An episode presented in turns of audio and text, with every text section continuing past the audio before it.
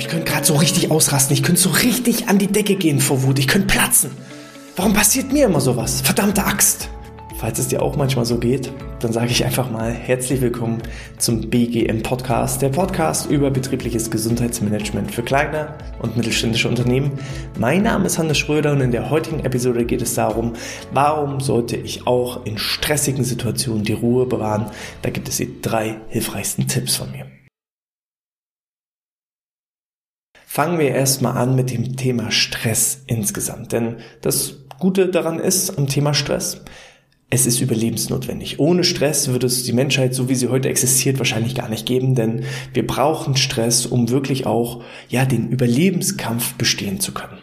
Dabei ist es auch völlig egal, ob wir jetzt vom positiven Stress oder negativen Stress sprechen, denn die Stressreaktionen sind immer gleich. Wir haben da zum einen die körperliche Ebene, dass wir in Stresssituationen einen erhöhten Muskeltonus haben, also die Muskeln sind angespannt, der Körper wird stärker durchblutet, wir haben eine größere Sauerstoffaufnahme, es werden bestimmte ja, Hormone ausgeschüttet unter Stress, die eben auch dazu führen, dass wir zum Beispiel weniger Schmerzempfindungen haben in Stresssituationen. Wir haben aber beispielsweise auch die geistige Ebene, dass wir einfach im Kopf ja wie so eine Art Gedankenkarussell haben, weil unser Gehirn versucht viele verschiedene mögliche Lösungen zu erarbeiten und dann sieht man manchmal den Wald vor lauter Bäumen nicht, weil man einfach so viele Optionen auf einmal vor sich hat oder auch die emotionalen Reaktionen. Emotionale Reaktionen können eben sein Wut, können sein Gereiztheit, können sein Nervosität.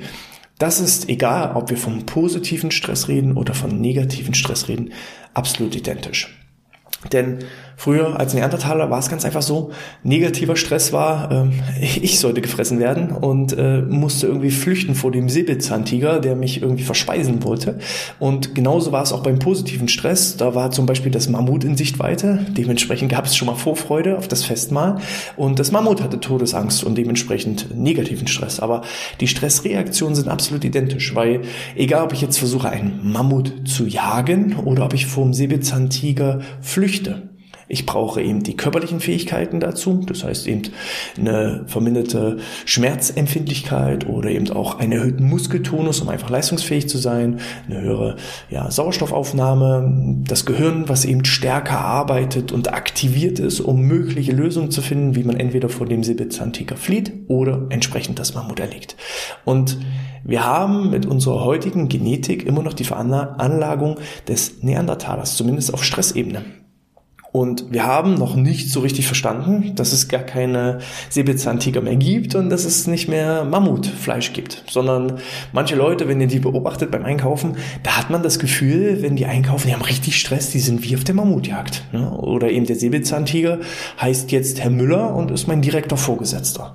Und das führt eben immer noch zu dieser Todesangst. Weil selbst beim Mammut war es ja so, entweder ich erlege das Mammut und es gibt ein Festmahl und alle sind glücklich, oder es gibt halt nichts zu essen. Und das kann im schlechtesten Fall auch zum Tode führen. Und die Reaktion oder der Ablauf, das Stressmodell läuft immer nach einem gewissen Schema ab. Im ersten Schritt gibt es einen Stressor, einen sogenannten Stressauslöser, einen Impuls, der dazu führt, ob eben eine Stressreaktion dann später entsteht oder eben nicht entsteht. Wobei dieser Impuls, der kann bei dem einen Menschen dazu führen, dass er explodiert und in Wut ausbricht. Der nächste wird vielleicht ängstlich und nervös und der nächste hat gar keine Reaktion. Der Stressor kann aber bei verschiedenen Leuten, also der gleiche Stressor kann bei verschiedenen Leuten zu unterschiedlichen Reaktionen führen. Und da sieht man ja auch schon, der Stressor an sich ist nicht das Problem. Wir nehmen nochmal das Beispiel des Mammuts. Bin ich eben ein Neandertaler, der Vegetarier ist und er erblickt einen Mammut, kann es zum Beispiel sein, dass er Freude empfindet und sagt, oh, was für ein schönes Tier. Und dementsprechend kommt es zu keiner Stressreaktion, eher zu Freude. Ähm, bin ich ein hungriger Neandertaler, der Mammutfleisch liebt, ja, dann ist es so, dass positiver Stress entsteht. In dem Moment, wo ich das Mammut erblicke, will ich also dieses Mammut erledigen. Und wenn ich das nicht schaffe, dann kann das auch zu negativen Stress führen. So, und da sieht man schon, das Mammut ist der Stressor. Jetzt gibt es keine Mammuts mehr. Wir nehmen mal ein Beispiel aus der heutigen Zeit. Ein klingelndes Telefon, dass das Telefon im Büro klingelt. Führt im Doppelbüro bei dem einen Kollegen zu Stress und Wutausbruch, indem er jetzt explodiert und sagt, warum klingelt hier denn schon wieder das Telefon? Wer stört mich schon wieder? Ich hatte mal tatsächlich eine Kollegin, die ist, äh, hat jedes Telefonat begonnen nicht mit Hallo, mein Name ist und wie kann ich Ihnen helfen, sondern na, wer stört denn jetzt? So wurde jedes Telefonat begonnen, unabhängig davon, wer angerufen hat. Na, wer stört jetzt schon wieder? Das waren so ihre Worte. Und ähm, Während der eine Kollege vielleicht eben total genervt ist schon wieder von dem Anruf, ist der andere Kollege, der freut sich darauf, weil er vielleicht einen gewissen Anruf erwartet hat, vielleicht auch noch von einer Person, die er gut kennt, wo er eine gute Beziehung pflegt. So, und da sieht man, ein klingendes Telefon bleibt ein klingendes Telefon. Das, was zu einer Stressreaktion, zu Wutausbrüchen, zu Ängsten, zu Sorgen, zu Zweifeln führt, das ist einfach unsere Erfahrung, Erfahrungswerte. Das heißt, das klingende Telefon ist auch selbst bei dir. Von manchen Telefonaten ist es vielleicht so, dass du dich dran, darauf freust, ranzugehen. Und bei manchen Telefonaten, da hast du schon ein Kloß im Hals, da hast du noch gar nicht den Hörer abgenommen. Und der Erfahrungswert ist meistens, wenn wir auf das Display blicken. Wenn wir auf das Display blicken und sehen eine Telefonnummer, mit der wir bisher positive Erfahrungen gesammelt haben, wo wir positive Rückmeldungen erhalten haben. Da gehen wir natürlich auch automatisch gerne wieder ans Telefon, weil unser Gehirn einfach abgespeichert hat, das ist eine Telefonnummer, wo es sich lohnt ranzugehen, denn du wirst positiv belohnt daran. So. Im Vergleich dazu gibt es aber auch Telefonnummern. Manchmal sind die sogar so namentlich im Display eingespeichert. Da steht dann nicht rangehen, um Gottes Willen nicht rangehen. Da weiß ich schon, wenn ich jetzt ans Telefon gehe, das gibt eine negative Nachricht. Keine Ahnung, Herr Müller. Wenn Herr Müller anruft, das gibt's immer so Hiobsbotschaften, da ist immer schlechte Stimmung. So, und dann kann es mal sein, dass Herr Müller anruft und der will gar nichts Böses. Der hat gar keine Hiobsbotschaft für uns, sondern der will uns was Positives mitteilen. Und trotzdem haben wir schon diesen Kloß im Hals, die Hände fangen an zu schwitzen, die Knie fangen an zu zittern, ich habe Schnappatmung, ich krieg Herzrasen nur wegen der Nummer. Und da müssen wir aufpassen. Das ist schon mal Tipp Nummer eins. Und der heißt, denke neu. Unser Gehirn versucht einfach aus Effizienzgründen immer alles in gewisse Schubladen zu packen. Wir, äh, unser, fast unseren gesamten Alltag gestalten wir mit unserem Unterbewusstsein. Also alle Handlungen, die wir tun, machen wir nicht bewusst, sondern ganz, ganz viel läuft auf Autopilot unbewusst. Oder weißt du denn zum Beispiel genau, mit welcher Seite du heute Morgen angefangen hast, die Zähne zu putzen. War es die rechte Seite der Zähne oder war es die linke Seite der Zähne? Oder hast du auf der Innenseite der Zähne angefangen oder hast du vorne die äh, Schneidezähne. Hast du da vielleicht angefangen? Oder die Eckzähne? Wo hast du genau angefangen? Das weißt du nicht, weil das passiert inzwischen auf Autopilot. Manch einer weiß vielleicht gar nicht mehr, habe ich mir überhaupt die Zähne geputzt oder nicht? Ich kann dich beruhigen, in den meisten Fällen hast du die Zähne geputzt, zumindest wenn es als Tagesroutine, Alltagsroutine in deinem ja, menschlichen Tun und Handeln schon inkludiert ist. Manche wissen zum Beispiel nicht, oh, wie bin ich denn heute früh eigentlich zur Arbeit gekommen? Weil wir Auto fahren auch inzwischen auf Autopilot. Und dieses automatisierte Denken führt dazu, dass wir halt nicht durchdrehen. Würden wir jede einzelne Handlung den ganzen Tag wirklich bewusst wahrnehmen, dann würde unser Gehirn völlig durchdrehen. Alleine schon mit Werbebotschaften. Es ist ungefähr so, dass wir tagtäglich 50 bis 60.000 verschiedene Werbebotschaften bekommen. Unser Gehirn nimmt aber nur die Werbebotschaften wirklich wahr, die für uns aktuell relevant sind. Interessiere ich mich also für einen Kinderwagen, dann sehe ich nur die Werbung von Kinderwagen. Habe ich gerade Hunger und möchte irgendwie einen Burger essen, dann nehme ich absolut gerade nur die Burgerwerbung wahr. Und so ist unser Gehirn einfach immer auf Autopilot, um einfach Ressourcen zu sparen. Und so ist es aber auch mit unserem Erfahrungswissen. Das sind die sogenannten Stressverstärker. Das kann zum Beispiel sein, gewisse Glaubenssätze, die ich im Laufe meiner Kindheit aufgenommen habe. Oder auch äh, die Erziehung. Wie wurde ich erzogen? Das führt dann automatisch zu Handlungen, wie ich auch im Erwachsenenalter, obwohl ich schon gar nichts mehr vielleicht mich mit meinen Eltern ja, zu tun habe, mich abgenabelt habe. Aber das, was wir über Jahre lang eingetrichtert bekommen haben, was uns geprägt hat, das läuft dann auch auf Autopilot im Erwachsenenalter. Und da ist mein Tipp eben auch mal neu zu denken, neu zu programmieren. Bedeutet, selbst wenn ich zehnmal einen Anruf von Herrn Müller hatte und es gab zehnmal eine schlechte Nachricht von Herrn Müller, sollte ich Herrn Müller trotzdem auch beim elften Anruf die Chance geben, ihm auch mal die Chance dahingehend geben, dass er mir eine positive Nachricht vermitteln kann.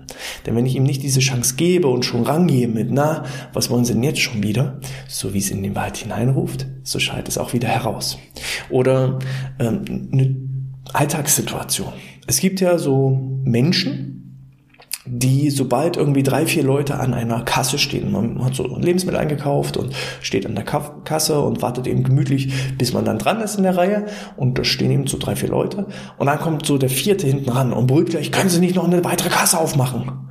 Das ist ganz viel auch Erziehungssache habe ich das eben auch schon als Kind beobachtet, wie mein eigener Vater, meine eigene Mutter jedes Mal schon gleich direkt mit einer Krawatte, ja, mit, mit einem Kloß im Hals zum Kassenband hingelaufen ist und schon vom Weiten gebrüllt hat, können Sie mal noch eine weitere Kasse aufmachen? Dann sind das für mich normale Erfahrungswerte. Dann ist es für mich fast schon normal. Da kann eine Person stehen und plötzlich ruft derjenige, können Sie nicht noch eine weitere Kasse aufmachen? Während andere halt einfach es gelernt haben, geduldig zu warten.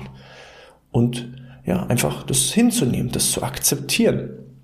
Und da heißt es immer, denke neu. Programmiere dich neu, gib deinem Gehirn auch die Chance, wirklich neue Erfahrungen zu sammeln und nicht zu sagen, warum immer ich? Gerade im Intro habe ich gesagt, warum passiert mir das immer? Wenn ich diesen Glaubenssatz tief in meinem Inneren verinnerlicht habe, dann sammle ich regelrecht die Situation, wo mir wieder etwas Schlechtes passiert, weil es ja mir immer passiert. Und da müssen wir drauf aufpassen.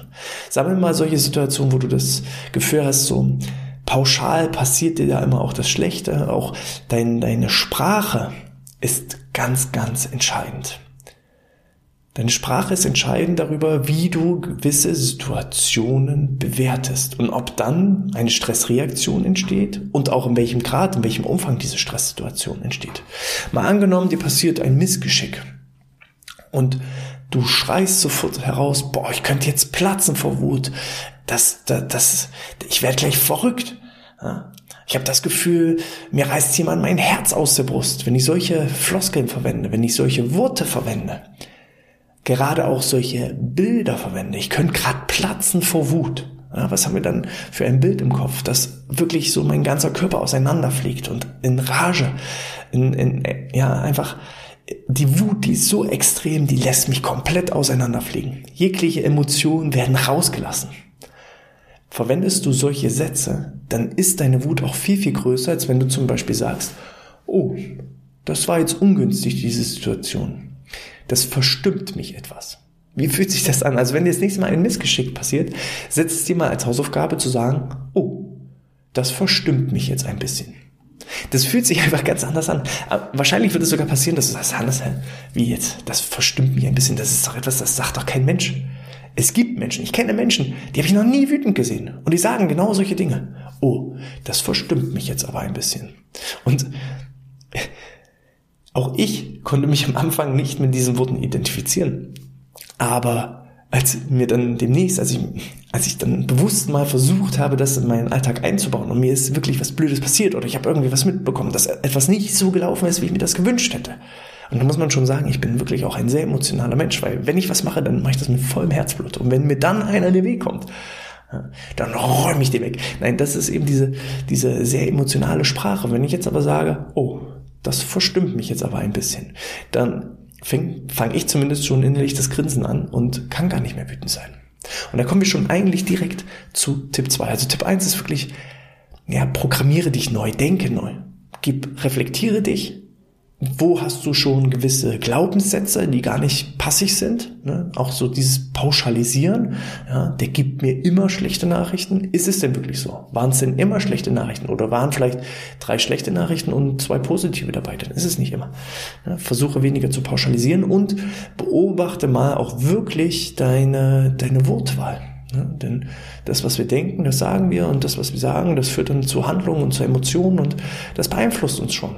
Ne? Lass eben dieses, boah, ich kann gerade platzen vor Wut, lass solche Ausdrücke und noch schlimmere Kraftausdrücke, lass die einfach mal weg und sag einfach mal, oh, jetzt bin ich aber ein bisschen missmutig oder oh, das verstimmt mich ja jetzt ein bisschen. Und du wirst automatisch merken, das ja, zaubert dir ein Lächeln ins Gesicht. Punkt zwei ist das Thema Dankbarkeit. Ähm, ich habe mal ein Buch gelesen, ich weiß nicht mehr, wie der Autor hieß, aber das Buch hieß Ultramarathon Man. War eben von jemandem, der Ultramarathons gelaufen ist, also alles, was länger als 42 Kilometer ging. Da hat er praktisch angefangen zu laufen, 50 Kilometer, 100 Kilometer, 150 Kilometer, 200 Kilometer. Und ähm, es gab so einen Trick. Er hat gesagt, hm, man kann nicht Schmerzen gleichzeitig an zwei verschiedenen Körperstellen wahrnehmen. Unser Körper ist wohl so programmiert, dass man tatsächlich so, wenn ich jetzt an einer Stelle Schmerzen habe, das dann wirklich nur, oder wenn ich jetzt an zwei Stellen Schmerzen habe, nehme ich es nur an einer Stelle bewusst wahr. Und die zweite Stelle, wo ich auch noch Schmerzen habe, da, da spüre ich das dann weniger oder gar nicht. Bei ihm war das so, wenn er gelaufen ist und hat dann eben 100 Kilometer schon weg gehabt und die Beine wurden schwer, die Beine haben angefangen weh zu tun, dann hat er beide Hände zu Fäusten geballt und so doll zu Fäusten geballt, dass ihm die Unterarme massiv verkrampft sind, dass da richtige Krämpfe drin entstanden sind, die höllische Schmerzen in den Armen ausgelöst haben. Und in dem Moment, wo er die Krämpfe und Schmerzen in den Armen hatte, die er nicht benötigt hat, um weiter zu laufen, in dem Moment hat er die Schmerzen in den Beinen nicht mehr wahrgenommen. Also konnte er weiterlaufen mit Schmerzen in den Armen. Aber er hat sein Ziel erfüllt ähm, und, sein Ziel erreicht und ja, hat eben die Schmerzen im Bein nicht wahrgenommen. Und so ist es auch mit Wut, mit Stress, mit Ärger, mit Ängsten, mit Sorgen, mit Zweifeln. Diese negativen Emotionen können wir ersetzen durch eine positive Emotion. Und die positive Emotion ist Dankbarkeit. Du kannst nicht gleichzeitig wütend und dankbar sein. Versuche am besten sogar noch aus der Situation, die gerade doof läuft, das umzudrehen. Alles hat zwei Seiten der Medaille. So. Bedeutet, hinterfrag dich doch mal, oh, jetzt, jetzt bin ich aber missmutig, jetzt bin ich aber etwas verstimmt was könnte denn das Positive jetzt an dieser Situation sein? Was könnte denn jetzt das Positive sein, dass nur eine Kasse belegt ist? Was könnte jetzt das Positive sein, dass Herr Müller mich schon wieder angerufen hat? Was könnte denn jetzt positiv sein, dass ich gerade im Stau stehe? Was könnte denn jetzt positiv daran sein, dass das Mammut in, Sicht, in Sichtweite ist oder der Säbelzahntiger mich verfolgt? Dankbarkeit führt dazu, dass wir keinen Stress, keinen Ärger, keine Ängste, keine Sorgen, keine Zweifel in dem Moment wahrnehmen können. Solange wir uns dankbar fühlen, können wir keine negativen Emotionen aufkommen lassen. Und da ist einfach so die Hausaufgabe, führ doch gerne mal so ein Dankbarkeitstagebuch, was du gerne frühs beschreibst oder abends beschreibst oder eben tagsüber, wenn du in so Stresssituationen beschreibst. Für welche drei, vier, fünf Dinge des Alltags bist du denn dankbar? Fang bei dir an. Sei dankbar, dass du stehen kannst, dass du atmen kannst, dass du hören kannst, dass du sehen kannst, dass du riechen kannst, dass du schmecken kannst.